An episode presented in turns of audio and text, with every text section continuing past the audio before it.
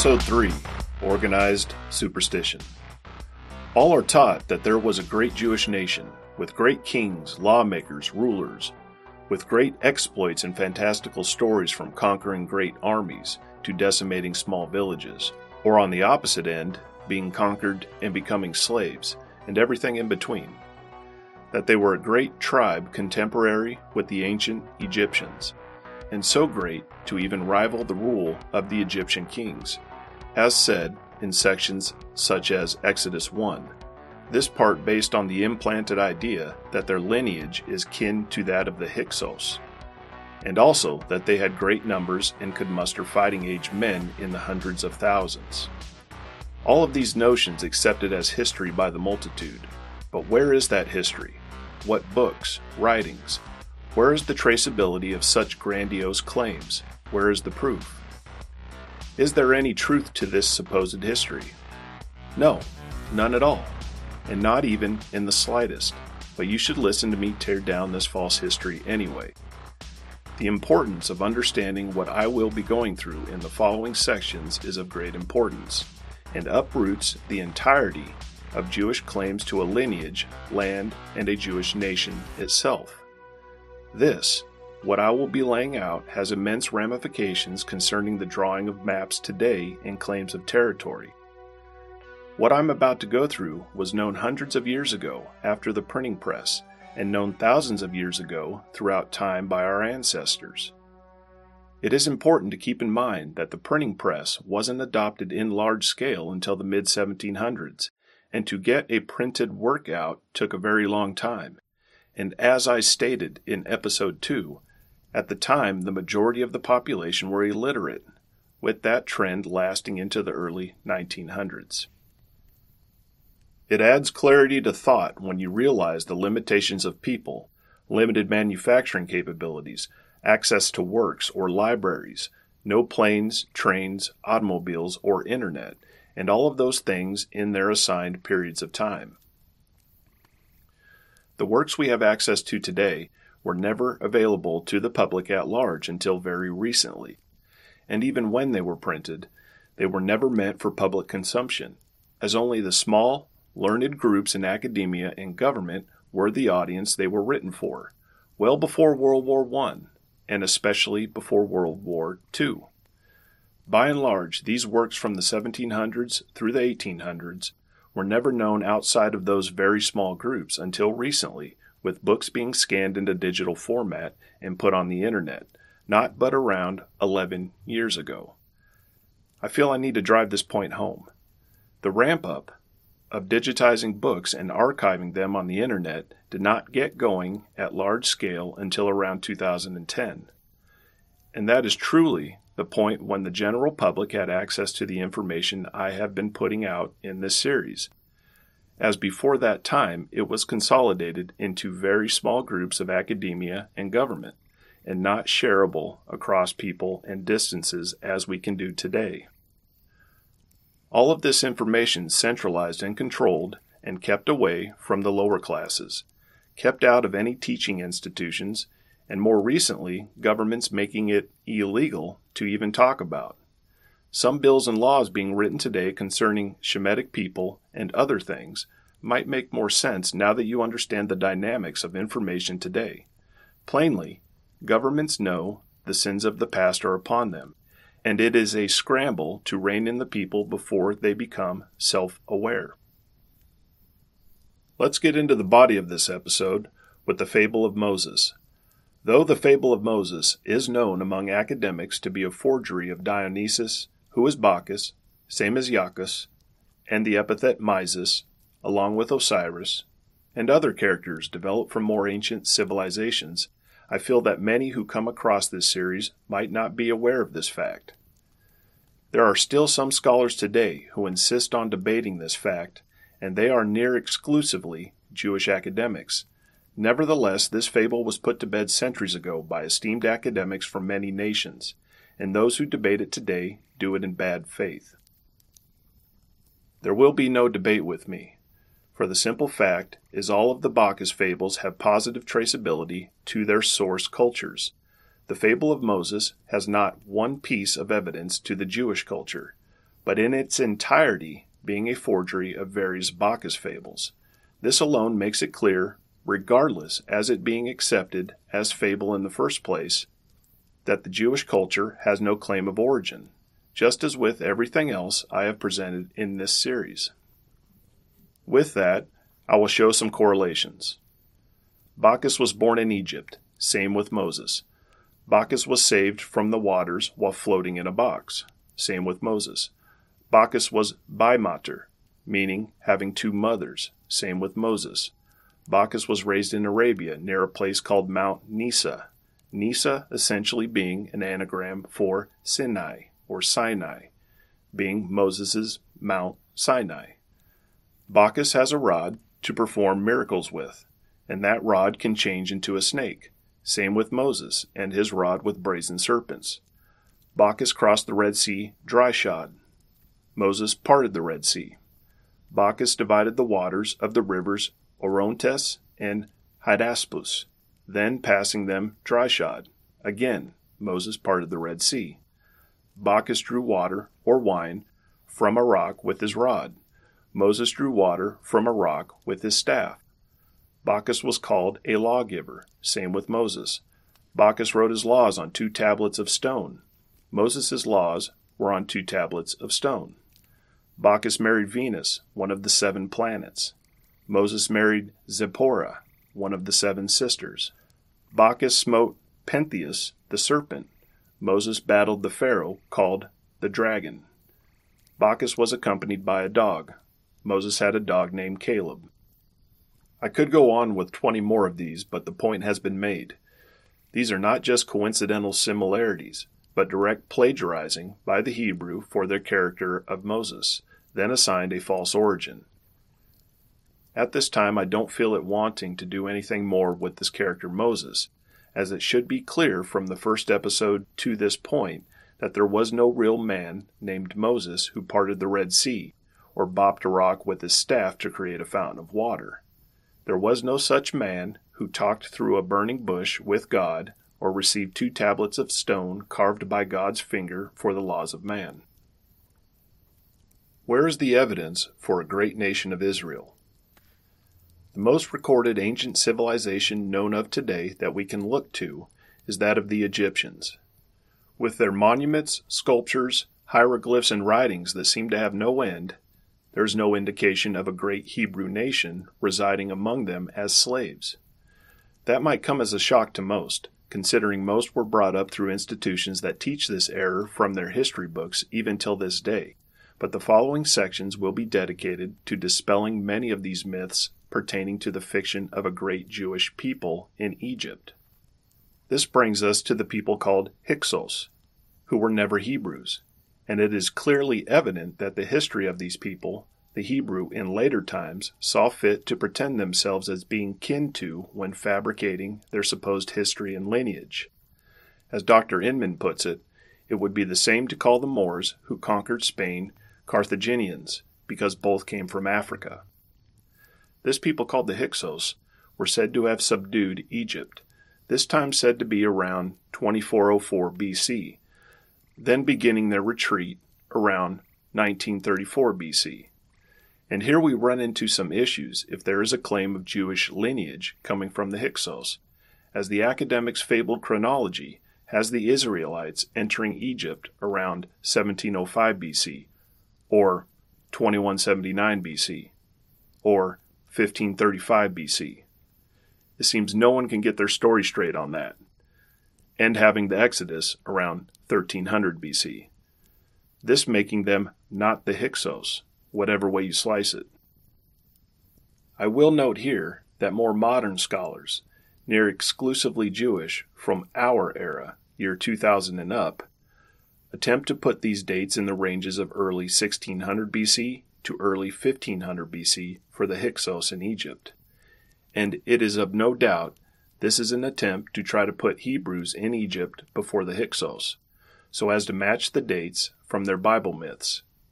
If this were the case, we wouldn't find Hyksos inscriptions on tombs dating around 1900 BC. And furthermore, we don't even find the Shemitic language of the Hebrews anywhere in Egypt, regardless of their testimony of a great ruler named Joseph, son of Jacob. This character styled to that of a king in Egypt, or that of a prime minister, who rose up and saved the Egyptians during mass famine that led them into poverty and slavery. This Joseph then providing a superabundance of food and supply to save the people of Egypt. Not once mentioned in any archives, monuments, sculptures, or hieroglyphs in Egypt. It becomes beyond silly when these Jewish so called scholars attempt to attribute Egyptian hieroglyphs as being Hebrew, such as Professor Richard Steiner, University of New York, saying the inscription, which uses Egyptian characters to represent early Canaanite or Proto Hebraic speech, etc., etc., when talking about a pyramid in Cairo. This is laughably ridiculous and outright fraud to say Egyptian characters coming from the Egyptians, well, these are really Hebrew. No, they're not. All throughout my studies on this topic of organized superstitions, I've been met with the Jewish scholar attempting to rewrite history, not just here and there, but almost without exception, these academics cover up truth and perform flat out lies when put in positions of authority on the subject. Whether it be changing the meaning of just a word or falsifying words throughout an entire lexicon, to writing papers and books with entirely false timelines of nations and cultures, so as to conform to the false history testified in their Bible myths. These are fictitious books of fable, not historic fact, and their information has no place in a scientific method when drawing out history. Okay, so back on track. It is intriguing to know, through the assigned writings of Manetho, from which we don't have any preserved originals, an assumed priest in Egypt, 3rd century BC, that the Hyksos were said to have retreated to a place called Avaris. And in another page, the same author says a king named Amenophis, whose time is said to be variously between 1391 and 1334 BC, sent the lepers of the country to the quarries, these lepers then obtained permission to live in Avaris, the previous habitation of the Hyksos. And the story follows that Osarsiph, the name being from Osiris, consolidated the ranks of the lepers and sent a group of their leaders to a city called Jerusalem.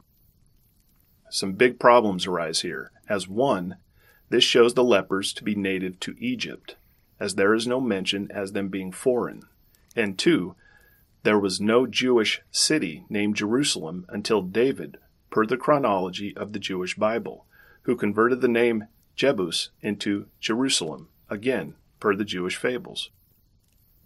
Pretty major fact here, don't you think? It becomes beyond doubt that the Jewish fables are whole cloth forgeries of other people's traditions and stories, including the name they call their holy city today. I realize at this point from episode 1, I was going to give a breakdown of that word Jerusalem in episode 2. This is why I have waited, so that some history could be brought forward first. In the next episode, that word will be broken down. Also, this Amenophis has been used by academics to claim a time of a Jewish exodus, which, plainly, is untenable. In furthering this one more step, we find no remnants from this highly archived civilization of Egypt to even show such a ruler as Joseph, or a nation of slaves called Hebrews, or of a king known as Pharaoh, Pharaoh being a Greek rendering, or of plagues as depicted in the Bible testimonies, or the destruction of an army in the Red Sea. Note here that I tend towards agreeing with Dr. Inman that the word Pharaoh should not be considered as deriving from ancient Egyptian and today it can still be rightfully contended by academics that it was not. Either way, it is not pertinent to the subject, and if removed from the list, does not change a thing. See a breakdown of the word Pharaoh in Dr. Inman's volumes 1 and 2. And let me put a cherry on top of this train of thought. We also do not find a great universal deluge in Egyptian history either. And as a matter of fact, the Great Pyramid of Giza was being built at the same time the Abrahamic fables say there was a deluge of the earth. How mighty the Egyptians must have been how industrious in defying such a cataclysm to be able to build a massive pyramid in the time when the Jewish testimony says the entire earth was covered in water. So, within a short time, two myths used to claim the presence of Jews in Egypt were dispelled that of them being lepers and that of them being kin to Hyksos. Keep this point in mind. There are no writings, tablets, sculptures, or a recorded history of a Jewish people in Egypt outside of their own fable from the Old Testament, which by now one should realize is wholly a fabrication, a fictional script of tradition plagiarized from more ancient established cultures, not history, which will come up again and again throughout this series. Homer, said to have lived between 962 BC and 684 BC, generally split and said to be around 750 BC, makes no mention of Jews anywhere in his writings, but does talk about Sidon and the Phoenicians. Furthermore, Homer makes no mention of a prophet named Solomon, a supposed fabulously wealthy and wise king of the United Kingdom of Israel, who succeeded his father, King David. Solomon, the supposed builder of the first temple in Jerusalem. The king said in the second Chronicles 9:23 that all kings on earth sought his presence, whose supposed reign being maybe 40 years before Homer's era or that being the time of the Trojan War. We also have the traveler, geographer, and historian Herodotus, about 480 BC, never mentioning a nation of the Jews, even though his vast writings of Egypt have been used by academics for centuries. Furthermore, Herodotus mentions nothing of the early kings of Egypt holding a nation captive. He does, however, mention Tyrian Phoenicians living around the temple of Vulcan at Memphis. Herodotus traveled through Tyre, then along the Euphrates and into Babylon, but makes no mention of a Jewish people being held captive, which is remarkable in the fact that they must have been so inconsequential and unremarkable in those areas as to never even warrant a sentence from this historian. Herodotus talks about the army of Sesostris, an ancient king of Egypt put between the dates of 1308 BC and 1489 BC. Some refer to him as a pharaoh, who must have marched through Syria north, giving an account that the Colchians, Egyptians, and Ethiopians are the only nations that practice circumcision. Most definitely, if there was a Jewish nation, this historian would have brought them up with this topic, as we know, this practice of circumcision among Jews is of the utmost sacrosanct. So, where did the Jew get this practice? I have little doubt they got the idea from the Phoenicians or somewhere down that chain of influence, who got the practice from their trade and partnerships with the Egyptians who practiced this at one time. All of this together, in total, starts to unravel the historic idea of a great nation of Jews in Egypt. But let us keep pulling this thread. I'm going to read a couple paragraphs directly from Dr. Inman's 1873 Volume 2 book, Ancient Faiths Embodied in Ancient Names, with very little adjustment only to make it more current with our forms of speech. Quote, Let us now consider what this expedition of Sesostris involves. He could certainly not have marched without an army and we find that, at a period variously estimated between the limits of 1491 BC and 1648 BC, the whole of the Egyptian army was destroyed in the Red Sea, according to Exodus 14:6, etc. Now as it is stated in Exodus 12:29 and 30 that prior to this destruction of the armed host there had been a slaughter of every firstborn son and all the firstborn of cattle it is clear that Sesostris could not have got an army powerful enough for invading Syria immediately after the supposed exodus of Israelis from Egypt. If then we place the date of Exodus at any earlier period than 1491 BC, so as to allow time for Sesostris to collect an army in 1489 BC, we arrive at the certainty that this king must have overrun Palestine and conquered the Jews after their settlement in Canaan. This conquest, too, must have occurred according to the chronology, during the period covered in the book of Judges. I will note here the period of Judges is about 350 years, and add 50 years for Eli and Samuel, this giving us about four generations.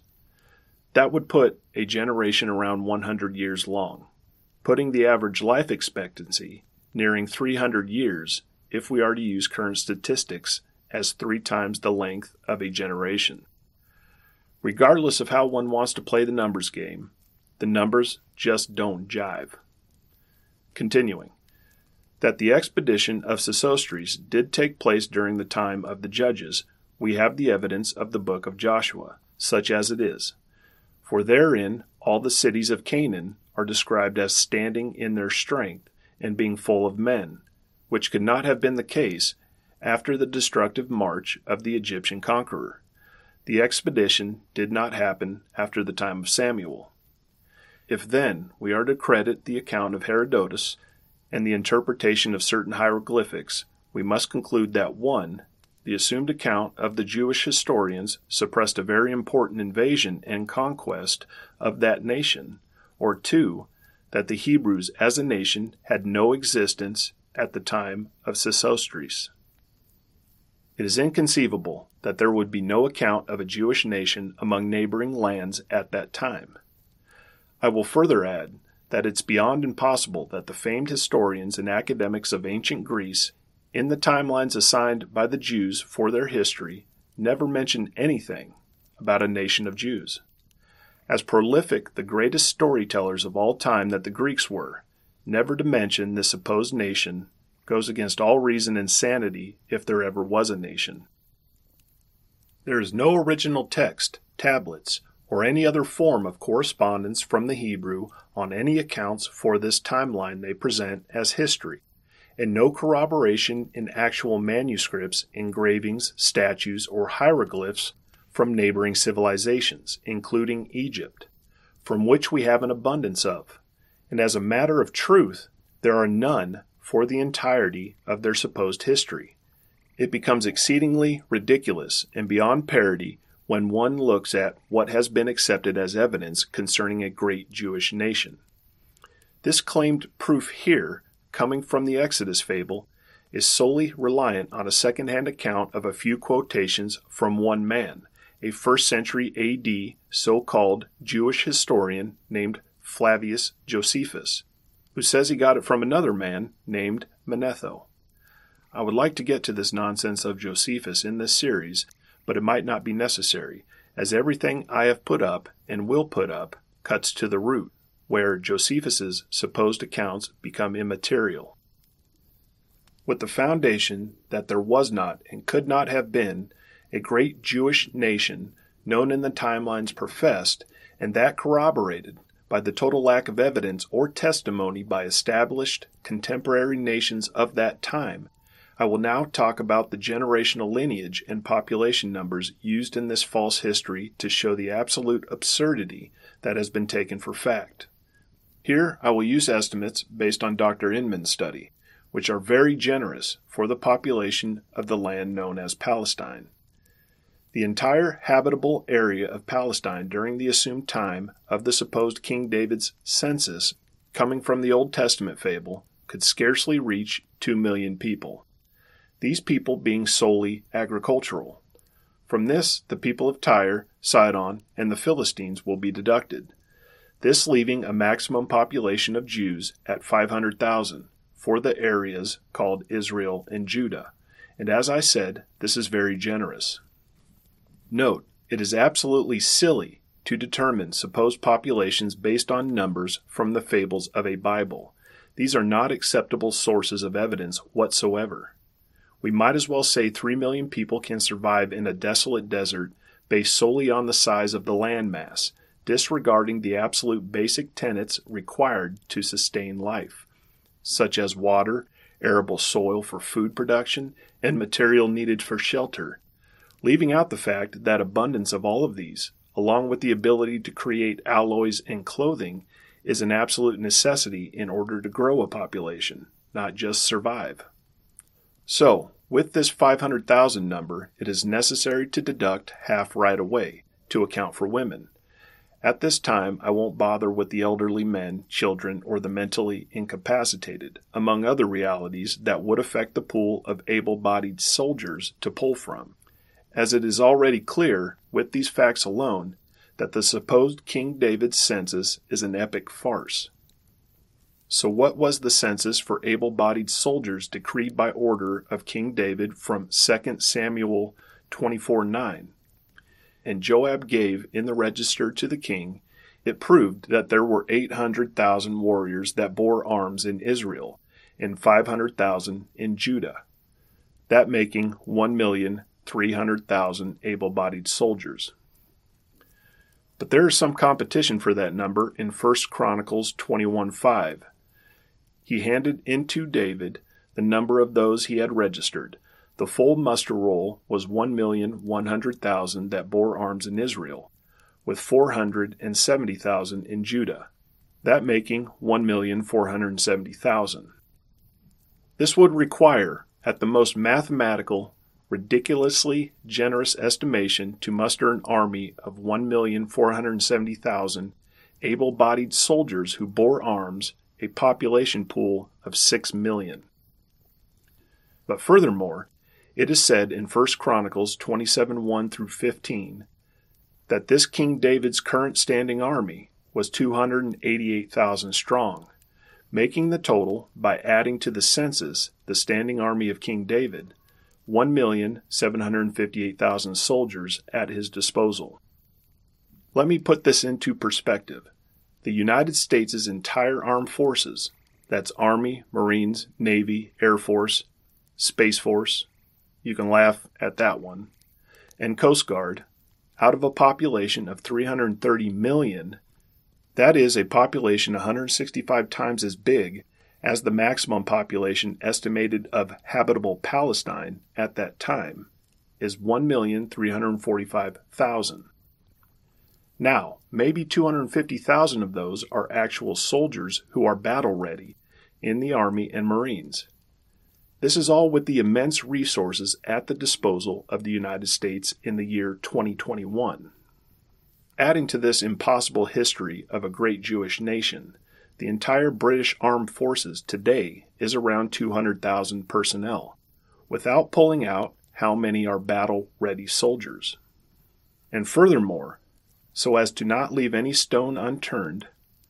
Where did this King David house his standing army of 288,000 men in a city, that being Jerusalem, that at the most, per its size, and making a generous assumption that it can be as densely populated as a county of today, maybe being able to sustain a population of 30,000 people at that time? At this point, I want to make it clear there is no evidence whatsoever to show the existence of a great Jewish nation prior to King David, and with that, and regardless of it, an abundance of evidence that none could have ever existed. With all of the trade of the Phoenicians and the ancient Greeks anchoring in port on the Mediterranean shores during these supposed times of a great Jewish nation, we have nothing relayed by these vast civilizations, seafarers, and merchants discussing such a nation with great kings, or a King Solomon, who all other kings sought to align with and seek guidance from, a king of astronomical personal wealth, a king who had an alliance with the king of Tyre, who the Greeks most assuredly knew. Nothing is said by them, no evidence brought forth. The voyaging Greeks, who were known to have traveled as far as Assyria during this time, known for their acquisition of knowledge from other cultures, their abundant stories, poems, and plays, the de facto literary producers throughout time say nothing of the supposed Jewish nation during the chronologies professed as history by academia. Let me state here there being no great Jewish nation in history was the consensus among the vast majority of academics, geologists, archaeologists, bishops, cardinals, and the like, the most learned of the Western world, including those directly commissioned by royal families, presidents, and governments who investigated this false history with great detail, working with their colleagues residing in these lands in question, the ones who have the most direct knowledge and were closest to the source information. All of this prior to World War I and especially World War II. These works published throughout the 1700s and 1800s, but limited to only these choice small groups until the advent of digital scans being available to the public only 11 years ago today. So, now, what of the claims of lineage from the supposed man called Abraham? Without drawing out the entire fantastical story of the progeny who came from the character called Abraham, that was written with such great detail from a time thousands of years ago, where we can hardly trace our own families back three generations today, let alone with the detail professed in the Abrahamic Bibles, I will start with the number who entered Egypt. From Exodus 1 5, it says 70 souls from Jacob's stock entered Egypt. Counting generational with what is testified in the Jewish chronology of the stock of Jacob, up to the time of Exodus, that would count only two generations. This is remarkable in the fact that Genesis 15:13 and Acts 7:6 it says 400 years elapsed, which are wholly unaccounted for through these books or evidence in history, from the time of entering Egypt to the time of Exodus. Or we can go by Exodus 12:40, making it 430 years.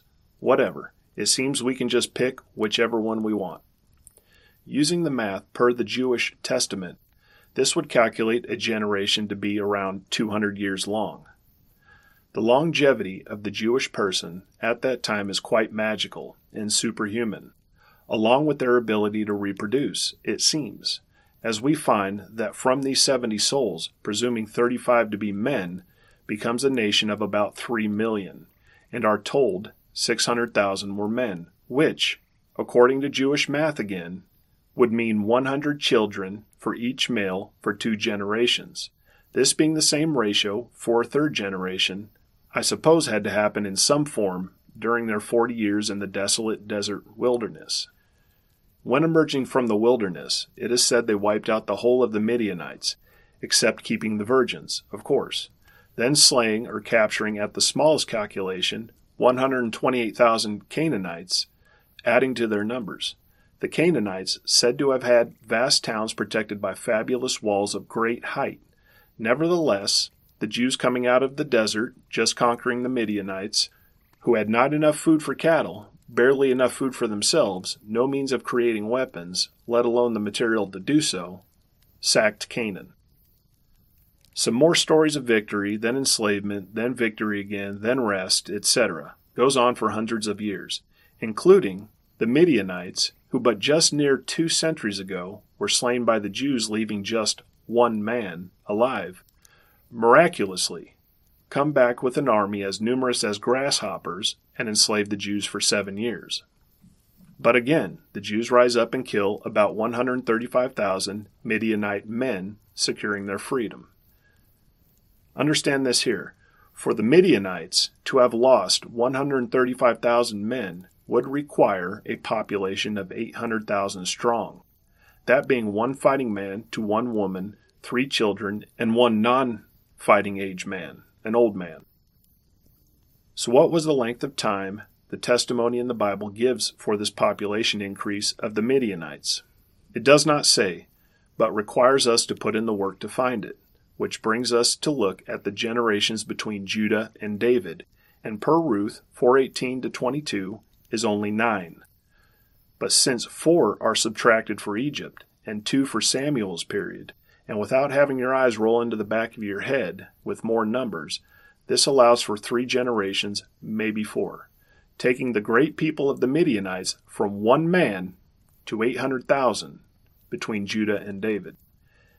If you want to look at this in more detail, you can check out Dr. Inman's Volume 2 of Ancient Faiths Embodied in Ancient Names, Chapters 2 and 3, where you will find the ratios and rates of increase proposed by the Jewish math defy calculation throughout their chronology of events. By this point in listening, it is possible you have reverted back to a notion that a Jewish exodus from Egypt occurred, and with that, all of their fantastic exploits post Exodus, which happens with the mind as it listens to stories. It tends to ingrain itself within the story and get lost in the fantasy. This is natural, and why good stories are great and entertaining. Not these, though. as these are from below average intellect compared with that of the Greeks, Romans, Indians, Persians, and Egyptians who developed such an acute knowledge for writing within their cultures, where these Jewish fables are nothing but feeble attempts to mimic the greats. To sum this up, the only evidence of Egypt casting a people out we find is that of the Hyksos and that of the lepers, where both of these claims as being proof of a Jewish nation in Egypt were put to rest earlier. There are no monuments, sculptures, written text, nor hieroglyphs throughout the history of Egypt showing a great Jewish people. And at every Jewish avenue we follow in attempting to prove their evidence, we find not a morsel of proof for the testimonies given in any of the Abrahamic books of superstition, but only fable. Fable that was whole cloth copied from more ancient, traceable, and established civilizations. And more to the point, these statements are made by an assumed priest named Manetho from the 3rd century BC, that being 1,000 years after what his supposed writings, in works we have no originals of, or corroborating evidence, or any other witnesses. Point in fact here if there were a great Hebrew nation in Egypt, supposed to be numbering in the several millions, it would be in their hieroglyphs and monuments at a minimum, and very apparent where there is not a trace. Let's assume for a moment these academics who put forth the nonsense of the Hebrew alphabet deriving from Egyptian, saying Egyptian having derivatives of Canaanite, then, with sleights of hand, equating Canaanite with a new word they pulled out of a hat called Proto Hebraic. My assumption is to make people think Hebrew was developed by Hebrews and not just another Arabic dialect, a mishmash derived from their numerous captivities, mainly rooting from the ancient Phoenician, Babylonian, and Chaldean. Let's assume these academics are on the up and up and correct. Show me where the Egyptian tongue shows up in Jewish names. Show me where the Egyptian root systems are in Hebrew. They aren't there. There is no influence of anything Egyptian within the culture of the Jews outside of circumcision, which, as we know, was second or third hand knowledge to them. All other influences during their various captivities, that being on the other side of the Red Sea, show up in abundance throughout the Jewish culture, their language, their practices, and all, but nothing of influence on their culture showing up from their supposed hundreds of years in Egypt, going from Joseph being a great ruler there and saving all the Egyptians to being slaves for 400 years and everything else in between. I'll expand this real quick, too. The names in the Bible, 95% of them, are not of Jewish origin, and not even the Hebrew academics can deny that.